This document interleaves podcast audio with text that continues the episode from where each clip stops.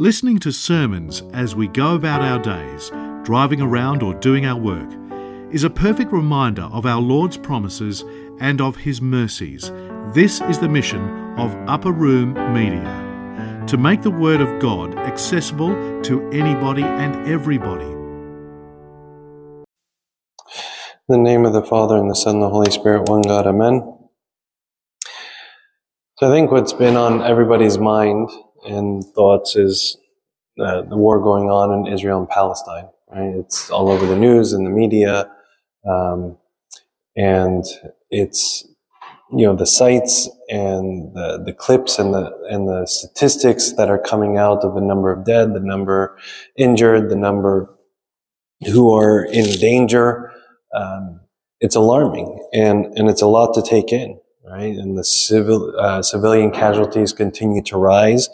There's all these threats of we're going to do this, and if you do this, then I'm going to do this, and you know, it's really it's a really bad situation. Um, you know, and and one of the things that it does is it strikes fear in us, right? Fear of not knowing, you know, really the severity, and fear of not knowing like what to do, and the fear of wondering, okay, there's no end in sight um, for this. And we're always asking ourselves, well, what comes next? Um, you know, what do we do? And there's an overwhelming sense of helplessness that's associated with this. And, and the war in Israel and Palestine right now is one of many ugly situations within the world. It's not the only one. It's taken like, you know, center stage, but it's not it's accompanied by so many different situations around the world that leaves us wondering like well what can i do? Right? And and we go through the normal things. If if you have friends or relatives or know of people you're calling them you're checking on them uh, you're seeing what's happening with them. We watch the news and the news like only feeds our anxiety and our worries and, and in some situations we offer assistance in, in whatever way that may look like. But at the end, we're still here, right? At the end, we're still unable to do much for what is happening over there.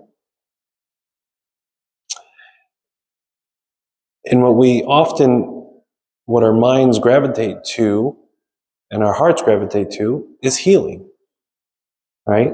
And any assistance that we want to offer is an assistance towards healing. We would like to see things get better. And that's the story of today's gospel, right? Today's gospel is a story of assistance in healing. And it's a story that that many of us are familiar with, where the Lord was preaching, likely early on in his ministry, and people were beginning to gather. And these four um, individuals, these four men, brought somebody who was a paralytic. So they brought him on a bed or a stretcher or some sort of device at that time, which um, was probably difficult to maneuver. And, and wherever Jesus went, there were always difficult crowds, all right? A lot of crowds, a lot of people coming and he, he was preaching in houses, right? And it's, I mean, it's, it's wild to think like, okay, the creator of the world, what was his platform? Someone's home, right? Someone's home. That's where he spoke from. That's where he taught from.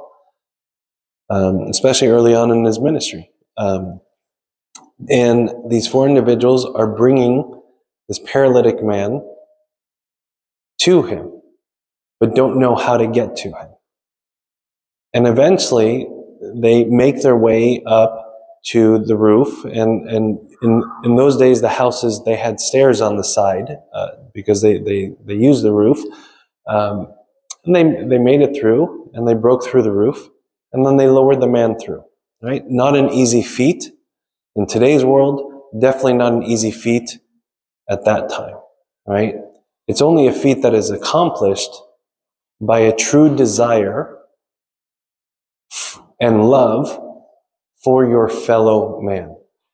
Right? What they accomplished and the position they put this paralytic man in is something that is accomplished only by the desire of love that you have for this individual.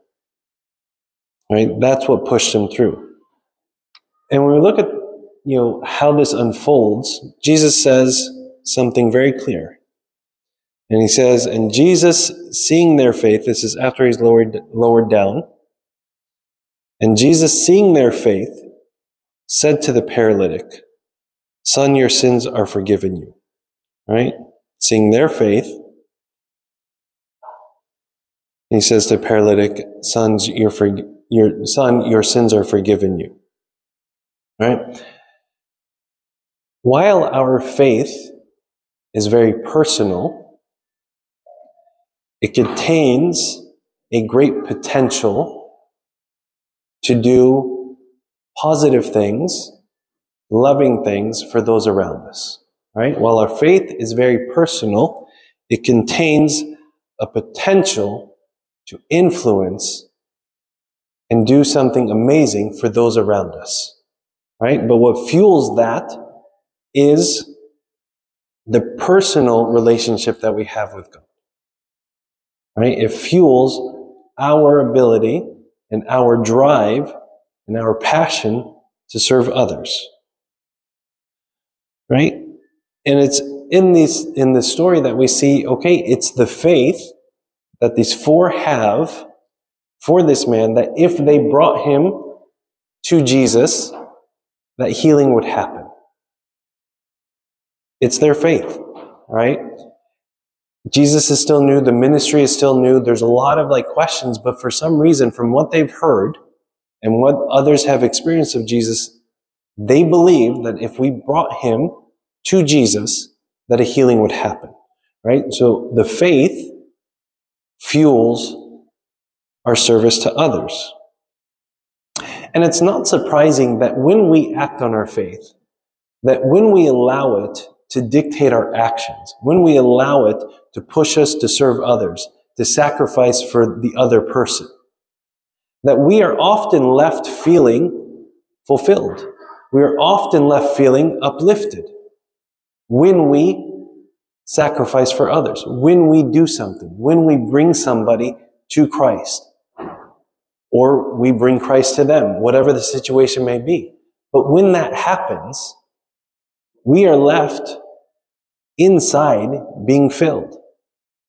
We are left being satisfied. We are left having a greater sense of purpose and meaning. And it's not surprise, it's not a surprise that we experience this. The number of times where I've spoken to somebody, I've been away from church, been away from church, or I've even been in church, but not really active in church, and I'm just doing things in the humdrum of life. And then all of a sudden they like do a service and they feel like, oh, something has been missing from my life. It's not a surprise that an individual experiences this. Why? Let's look at what St. Paul said in 2 Corinthians. For we are to God the fragrance of Christ among those who are being saved and among those who are perishing. Right? So we are to God the fragrance of Christ among those who are being saved and among those who are perishing. In our service and love to others, we step into our sonship of God. When we look at the relationship between God and Christ here on earth, God the Father and God the Son, right? What did the Son always say? I'm here to do the will of the Father. Right? Well, when we look and say, well, what's the will of the Father? What was Jesus doing? He was going around. He was serving. He was sacrificing. He was healing. He was doing all these different things. He was living for others. Right? He was enduring for others. And that was a pleasing aroma to the Father. And now what St. Paul is saying is that when we follow suit, we become that same aroma. We become something that is pleasing to God. Right? Well, we're not going to emphasize it, but the relationship between the Father and the Son is one of love, right? And and that love was part of, like part of that love was obedience. And so when we too follow what Christ said, and when He said, like, go and do likewise, go and imitate me, right? When we go and do the same, we step into this love relationship with the Father. And that is the most fulfilling relationship that we can have.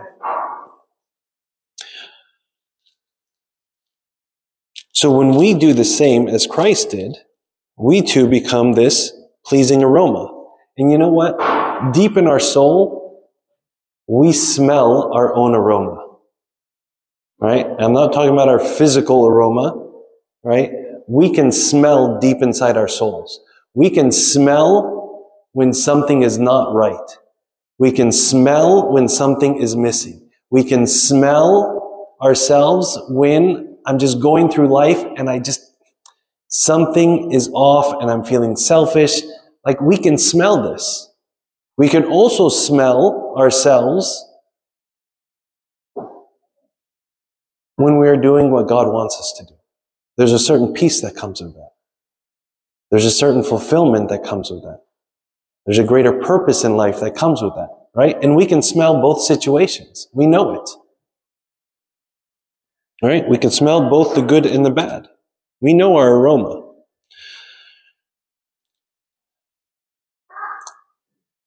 But what we need to be asking is that, okay, we know what God, what Christ did when he did on this earth. And we know that was part of the loving relationship with him. I know that I am called to be the fragrance of Christ here on earth. What does that practically mean? And St. Paul addresses this in the epistle as well. Because St. Paul, he's writing here to um, the church in Corinth. And the church in Corinth, a bit of a like unique relationship between him and Paul in the sense that he was serving them, he was nurturing them, but at the same time, they were always questioning his apostleship right? His ability or his authority to serve them. And so there's always this dialogue throughout 1st and 2nd Corinthians of Paul trying to say like, I love you. I'm sacrificing for you, right? And my sacrifice for you and my service for you is a proof of my love to you, right? So there's this undertone in the, in, in the, um, in the two epistles to the church in Corinth from Paul. And so St. Paul kind of touches on this issue. Well, what's the practical implication of being the fragrance of Christ?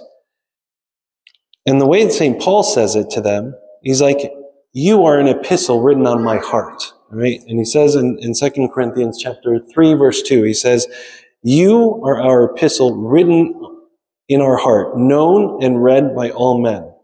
Why does he choose this word epistle? Chooses the word epistle, which the word epistle also means letter, okay, is that whenever a high ranking individual or representative comes to a certain area to do something, he comes with a letter of commendation, right? So the institution back at home sends him with a letter and says, okay, he's a credible person, listen to him, right? It's a letter of commendation that gives him a certain authority or gives him you know, a certain respect to do the things he needs to done, needs to do in the area. And even in the early church, like when they would send people out, all right, out to the time of Paul, they would send them with letters, right?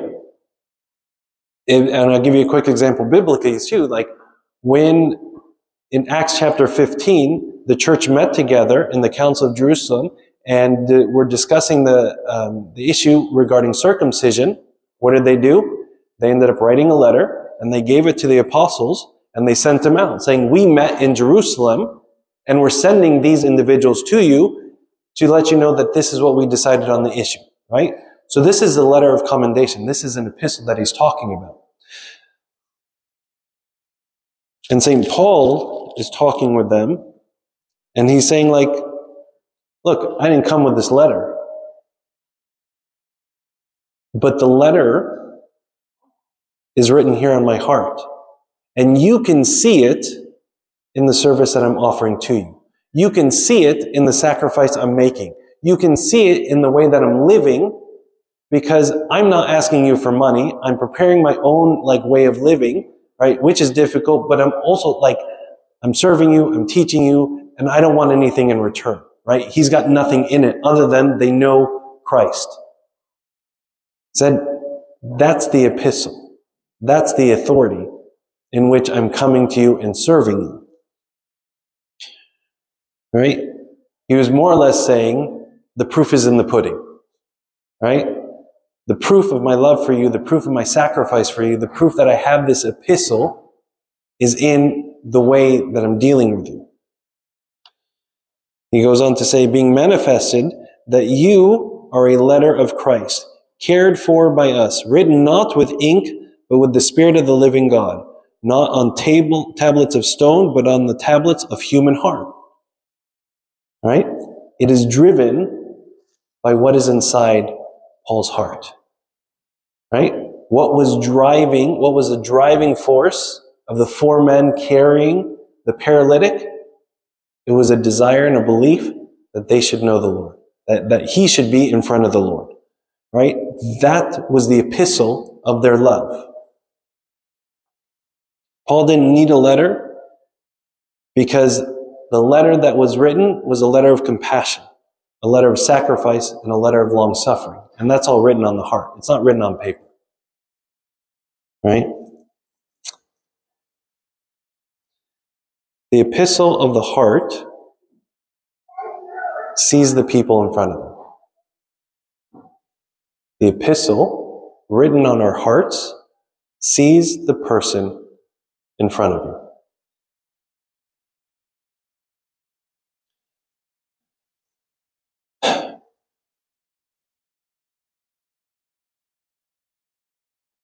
When we struggle with what to do with what's happening in the world, with Palestine and Israel and all the different you know, catastrophes and, and horrible situations that are happening across the world. We tend to exhaust ourselves with worry. And our worry does nothing. But if we truly want to help the situation, we have to act on the epistle that is written in our heart. And that requires us to see the person in front of us, to serve the person here, serve the person in our neighborhood, serve the person in our offices. God called us to serve them. God called us to love them. When Christ came, who was he coming for? The world. Who did he interact with?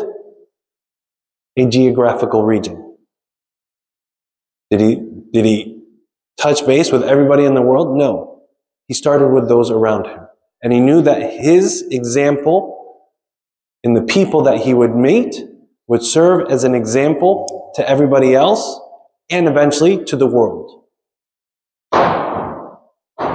We want to do something for what's happening there and what's happening all around the world. It has to happen first with the epistle written in our heart for the person in front of us. If we don't have that epistle, if we don't have that action, the prayer, the anxiety, the worry for all the different catastrophes in the, in the world mean nothing. Pointless, waste of time.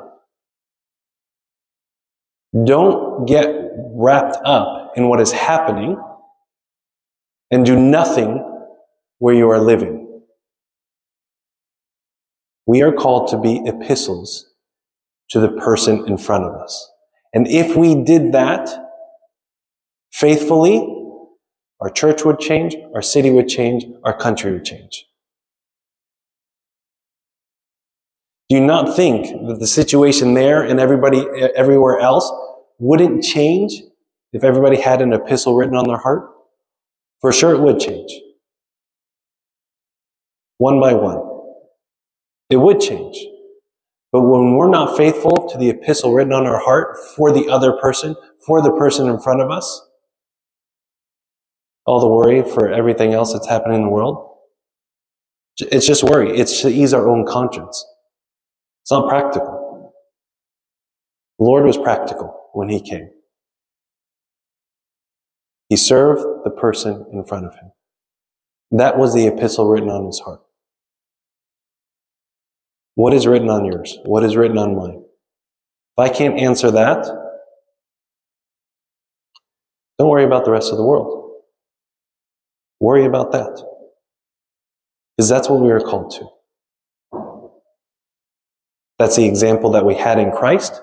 It's the example that the, the apostles, when they went and preached, they served the person in front of them. And that's the ministry that has been handed down to us.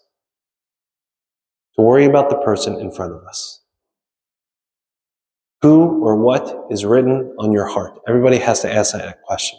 And if nothing is written on your heart, and the only thing written on my heart is let me take care of myself, let me take care of like everything that is immediate to me, because everything else is a little bit of an inconvenience. Everything else will take finances. Everything else will take, you know, time and energy and sacrifice and all these different things. And I just don't have the capacity. That's the issue. Okay? We need to look and say, what letter is written on my heart? And I have to address that before anything else. We pray for other places, great. But if we pray for other places without looking at what's happening here and how am I serving the person in front of me, doesn't matter. Doesn't matter at all. Your minute of silence, we all look in. And we all look at the aroma in deep in our soul and say, is it an aroma of compassion, of long suffering, and of sacrifice for the person in front of me? That was the ministry of Christ that was handed down to us. And that is the most important ministry. And that is the one that changes my home, my life, my church, my city, and my country. But it starts right there. And glory be to God forever. Amen. This talk was brought to you by Upper Room Media. We hope that this talk has, through the grace of God, touched your heart, and we pray that it will not only inform you, but will also transform you and your life with Christ.